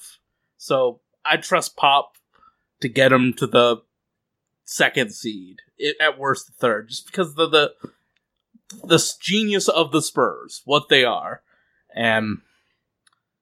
I, until we're proven wrong, you just have to assume that Kawhi and whatever bunch of shit that the Spurs get have is gonna do well. That they make and mold into a beautiful sculpture. I mean, um, jo- Jonathan Simmons wasn't a good college basketball player, and is mm-hmm. getting is gonna get eight plus million a year. And he wasn't a good college basketball player, and he wasn't a good D-League basketball player. But on the Spurs, doing that one thing he's good at. Yeah, when they get Myers Leonard, it's gonna be a great spot for him. He's gonna be that that player that all of the Blazers in twenty twelve said he was gonna be. The joking Noah mixed mm-hmm. with. What else did I hear? What did what did people think Myers was going to be in twenty twelve? I don't know. I can't remember that far back. Uh, I remember ah, something you don't remember. Finally, I remember. I remember getting call-ins by Blazer fans that I may or may not have upset in Portland, saying that he was going to be yo- joking Noah. He was going to be this. He was going to be that. Uh, once he goes to the Spurs and Pop gets a hold of him. He might he's gonna do, do he's gonna do ten minutes off the bench. He's gonna do exactly what he's gonna run exactly the plays that they run for him, and he's gonna eat us alive. Bless his heart. We all thought Pop would transcend LaMarcus. That yeah, that's on him. That's all. That, like that is that is LaMarcus. So I'm just saying that there are there is a little bit of. You I know, mean, he yes, turned Jonathan Simmons players... into a good player. Yeah. Okay, but how much do you guys think that is true? Really, I mean, oh, one hundred percent. Really, you think that Stuff, I... Jabari Young is locked in? Like he's he was a Spurs beat writer. Then he came to C S N for what a year after Haynes uh-huh. left. Then he went back, so he's locked in. Um, I honestly don't think there's a big market for LaMarcus out there. Like teams. Know what he is. I mean, he's been in the league since two thousand six, two thousand seven. He's going to shoot jumpers. Um, he's not the athlete that he once was. And I mean, if he's not, th- everyone thought, okay, he's going to San Antonio. Oh shit. Like he's going to turn into this monster like that we saw flashes of. Like he won player of the month in Portland. You know, he's a multiple all-star, has all the talent in the world, but it never really translated in San Antonio. Like he, he had a couple big games, but he would really shy away. Like he deleted his all of his social media after a game against Golden State the first year he was there. So like he's got, I think, some of the things going on that Myers does that he just probably should stay off of social and just focus on hoops. But I don't know what's going on with LaMarcus. I thought that was the tailor-made situation. You know, going having a year of tutelage with Tim Duncan. Um, you don't have to worry about being the man. You got Kawhi and Tony. I mean, this championship culture. For the reason, it, it, it hasn't worked. I mean, I don't know why, but I, I would think that he's probably pretty upset. Um, Spurs probably would like to get something for him, but luckily for them, he only has two years left on his deal, and it's not like the max in twenty fifteen isn't the max what it is now. so, so they'll they'll have a chance to move him. I, I would be surprised if they if they didn't find a suitor. I think somebody will take take a flyer on him. Didn't Phoenix love him? Yeah, but Phoenix is now going with "quote unquote" the timeline, so that is the Western Shout Conference version of, of trust the process. I have one, a question about one more former Blazer. What do you think is going to happen with Mason Plumlee? That Denver is a great question. Him. That is an That's awesome such question. A, such a bummer so that I, it's such a bad market for centers right now. I have a yeah, friend who works for the Nuggets, like, and he told me okay. that Denver is going to re-sign him. Wait, like, yeah, but so they can go over the cap. Yeah. They're hoping I mean, for twelve to fourteen, basically what Gallo has. What yeah. Gallo's contract was. But are there any teams right now that actually want to use the cap space and kind of play, you know, Russian roulette with Denver? Yeah, I mean, Brooklyn has space. I think Atlanta has space. Atlanta's obviously going after New Orleans Noel. Um, Sacramento, I know they used all their space on George Hill because they, they were... Zebo. Yeah, so there's not a lot of teams that can kind of they might call get their a, bluff. They might get a cheaper deal on Mace just because the they, lack of... I mean, everything's dried up. Yep. Like, that market for Mason Plumlee is kind of gone. Like, well, if you have two, that means you're, you have competition and you might have to overpay. But if it's just one person, one team that wants you, you kind of have to lower your expectations on, you know... what you're willing to accept, and it's later in the free agency process, which means, like, I think the first week of free agency you get overpaid, but as the the the free agency period winds down, you get these bargain contracts. Like, just look what uh Miami did with Dion Waiters and uh Johnson. Oh, crap. He was really Joe. James Johnson. James Johnson. Oh, James. Yeah. Like, he got in the best shape of his life, and he's going to get like thirty plus mil. So, like, finding yeah. those bargains sometimes works. Look what Miami did in the second half of the year. And the same thing I happened think, with Mo Harkless. We got mm-hmm. him later on in the process, and we were all surprised that it was just ten million dollars a year. I mean, that seemed like a. It still seems like a good deal. No, like, yeah. Well, wasn't he a free agent? He had one year of... No, he was restricted. Yeah, okay. Mo Harkless was restricted. I think um, it was also just a bummer for Mason that uh, he didn't really get to be showcased, like, in Denver. It, it wasn't a role where he could, like, yes, I'm, you know, playing my heart out in the last year of my contract. He was just kind of like, he came in, he got a few minutes, he had to kind of adjust to this role that he wasn't really used to, I and think I don't that, think he really showed himself to his best advantage. I think if he signs with Denver and they keep the same scheme that worked so well for him, he could do very well in it because of his passing ability. It's just, man, when you have Joker ahead of you, you can't really get those mm-hmm. minutes. And and now Paul Millsap. And Ken Fareed wasn't going to give minutes his minutes away to Mason Plumlee. He's, he, I mean, he wears his heart on his sleeve. He hustles for everything. He's not going to let mm-hmm. someone steal his minutes. So, Mason, I mean, I, I know Denver wants to keep him. Well, I right. hope he. I hope he gets paid. I mean, I would just feel I, I, it would just be a bummer that, you know, this would happen to be the year that was a bad year for centers. Mm. I mean, just I mean, think, ten million dollars isn't bad, obviously. I mean, getting uh, uh, finding a quality center has been pretty pretty easy the last. I mean, Dwight, we make fun of how bad Dwight Howard has been. He still gets double doubles and got traded for the bad Plumlee and uh, another. Eh, contract. So finding a finding a center has been relatively easy. All right, let's move on. We have a couple of fan questions before we wrap it up. The first one is from O G Jailblazer. Wants to know players on rookie contracts you would like to see the Blazers target. Um, he mentions Mario Hezonja. That's kind of who we brought up earlier in this show. Uh, Sage, Tara, is there anyone else drafted around twenty fourteen, twenty fifteen, sixteen? That really hasn't panned out that you think Portland should take a flyer on? I have no idea. This one's all throwing this one completely over to you guys. I would have said Dion Waiters a year ago. Um, honestly, that, that that's a tough one. I would have to really go into it and think, but Mario's well, a good last one. Last year, yes. Last year, we all talked about Jahlil Okafor. All the, all reports said he sat out a game. He had a mm-hmm. deal on the table with Portland. That's who it was going to be. Um, last year, Willie Cauley-Stein was the guy I wanted. He, he was reportedly on the way out of Sacramento. They had Cousins ahead of him. They took the, the big Greek guy um, in the lottery. He, who I, I think could be a young Tyson Chandler type of player, he is no longer on the market. He is now starting for the Kings. And looks like he's going to be um, a beast. I would Malik take a flyer Beasley. on... I would take a flyer on Malik Beasley. You think they're ready to move him already? I'm trying to think of guys that have been drafted recently that I still like. uh, well, there's a couple others that... that so aside from Hezonja, Stanley Johnson is a player who... Oh, I would love Stanley. Amazing in Summer League. And I think it's because he was he's he's built. Um, he was able to dominate guys at Arizona in high school because he was physically stronger than than his opposition. I think he still needs to refine his game a bit.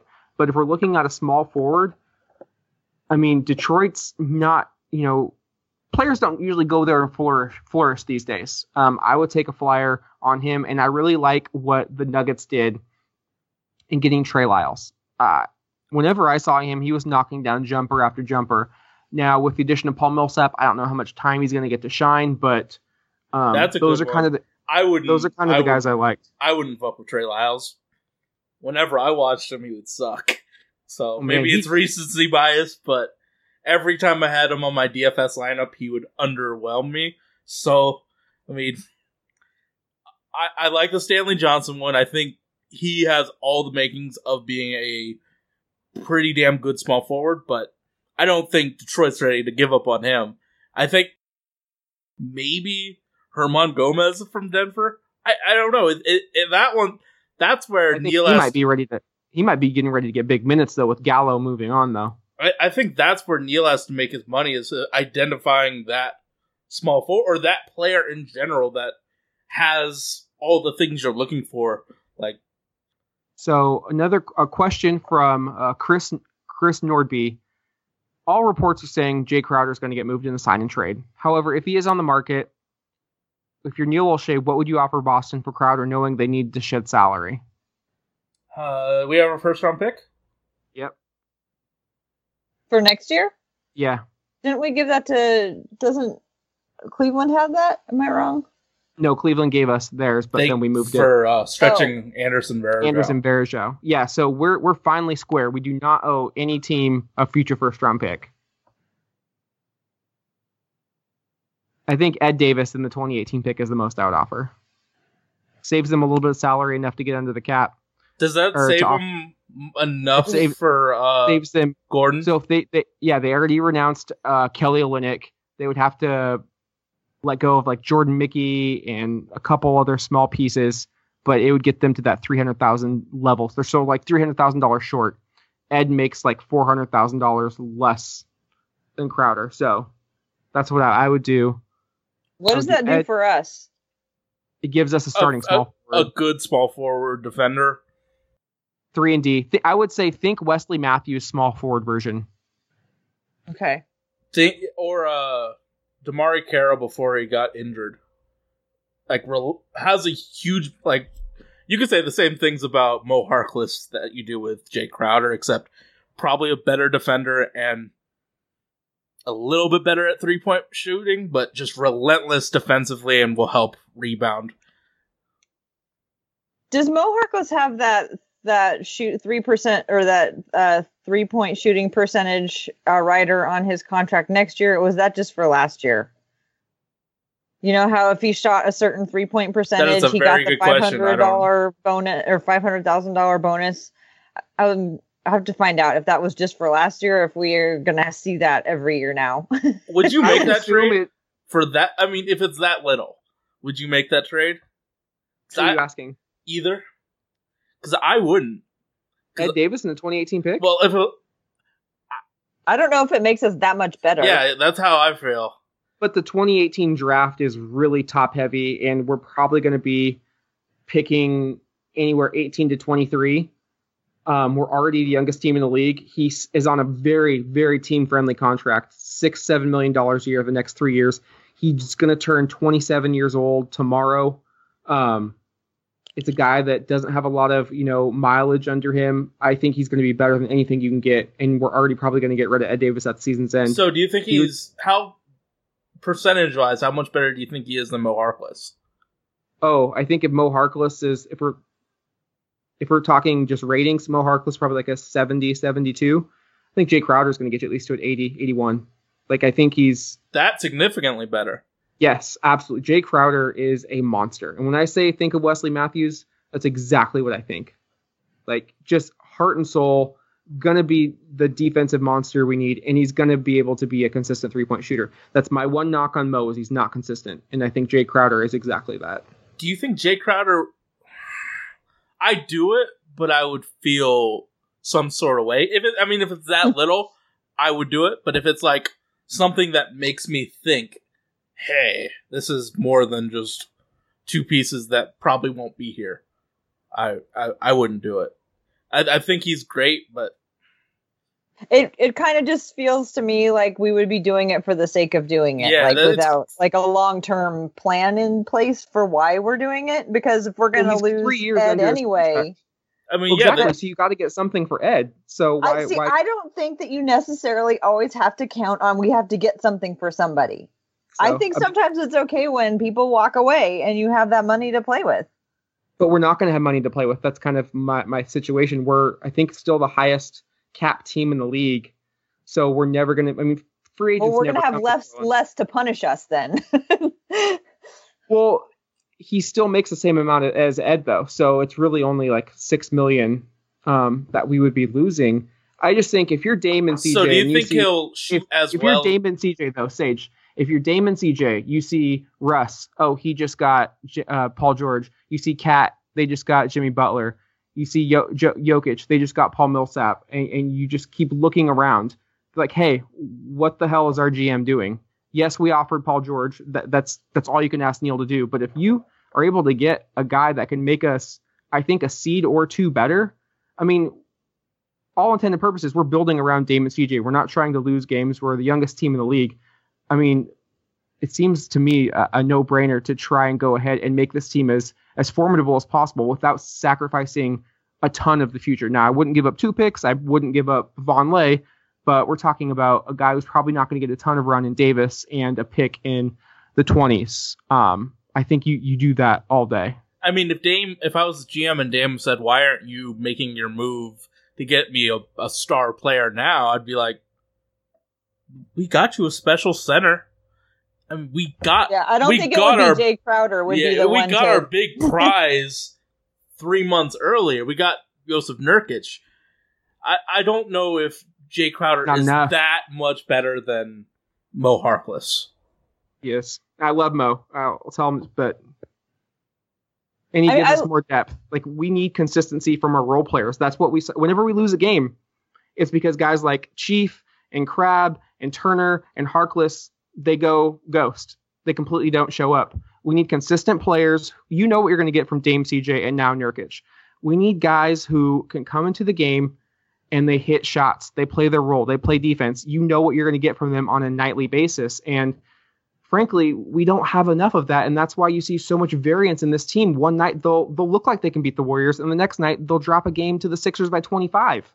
Um, Again, I don't think we're not talking about championship here. That's long gone, not going to happen for at least five plus years. But if we're trying to trying to win and trying to still build a young team, not, you know, this is Jay Crowder still fits the t- Dame's arc, which Neil has always yeah. talked about, his career arc.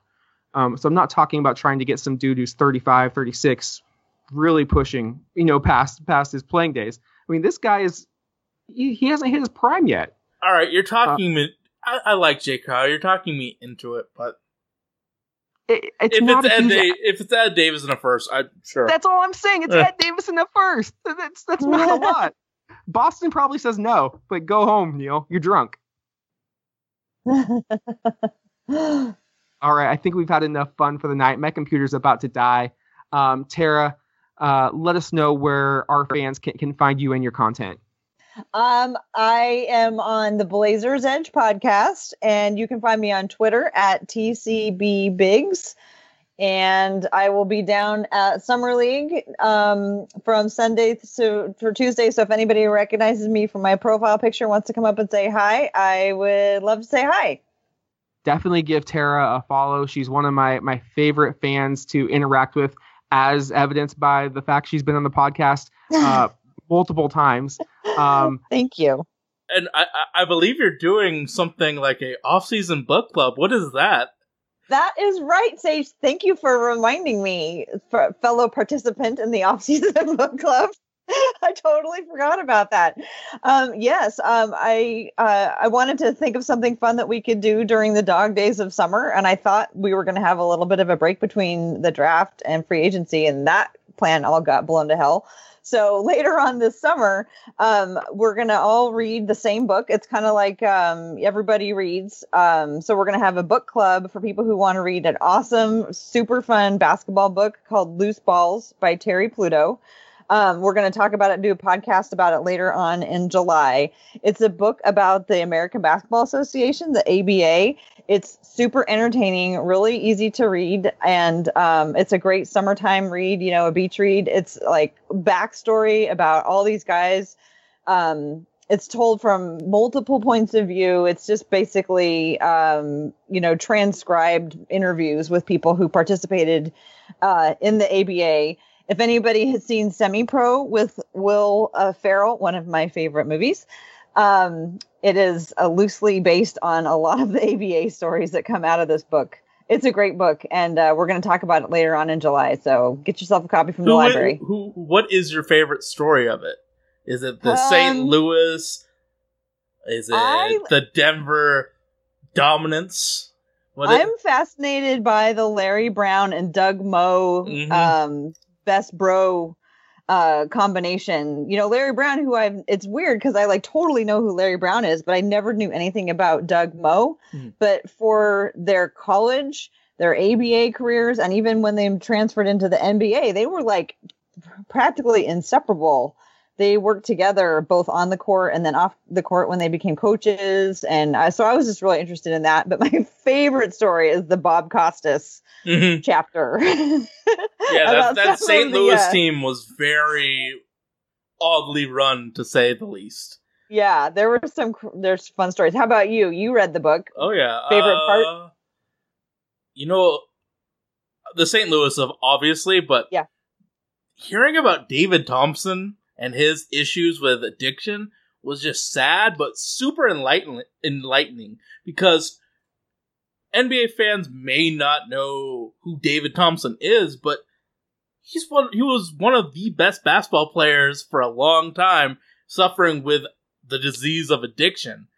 And if he, he's like the greatest what if story. What if he mm-hmm. wasn't, didn't enjoy cocaine? What if he wasn't addicted to alcohol? I mean, him, him and Melvin Barnes are huge what ifs. Yeah. So, I yeah, mean, it's a great book, super fun, and like you said, it really is en- enlightening because it was a time where both leagues were struggling to survive, and you learn more about um, the kind of challenge that the American Basketball Association gave to the National Basketball mm-hmm. Association, competition, and all uh, that. Yeah, I mean, it really focuses on the players. Um, but it, you also get a little bit of glimpse into, uh, like the management and some of the, like the, the crazy efforts that they went to, to just keep the teams afloat. Indeed. I read part of it and then I bought the book and then they actually voice the actual players to read their interviews. Oh, and it's, that is such a captivating listen. If you haven't, you got it as book on tape, Audible. If you oh. use the code Holy Backboard on Audible, Audible slash Holy Backboard, you get a free download of the book, and it the the the, the production values are amazing. So you should check that it out. Awesome.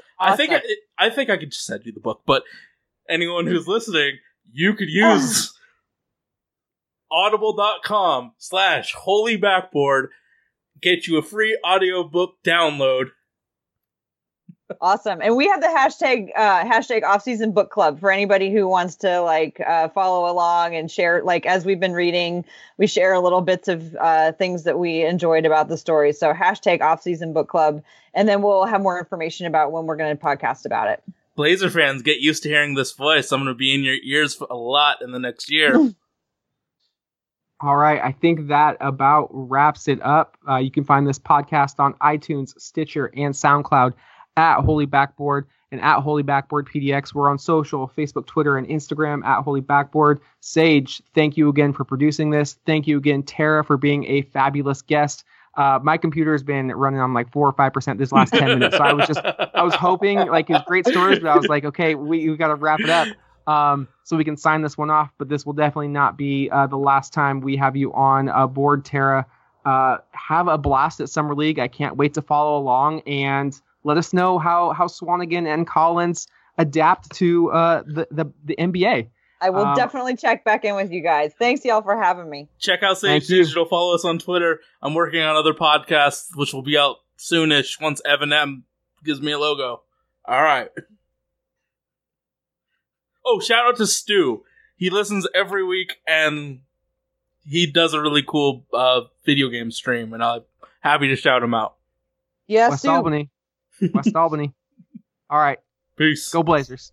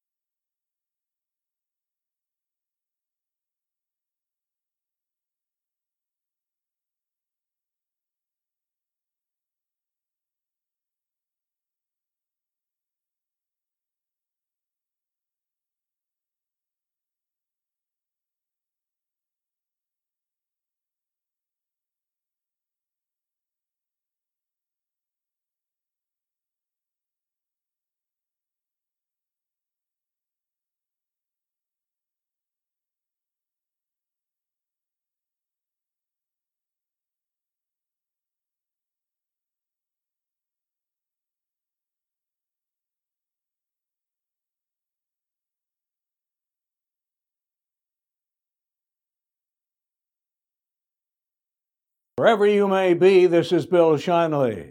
Good night, everybody. Let's go!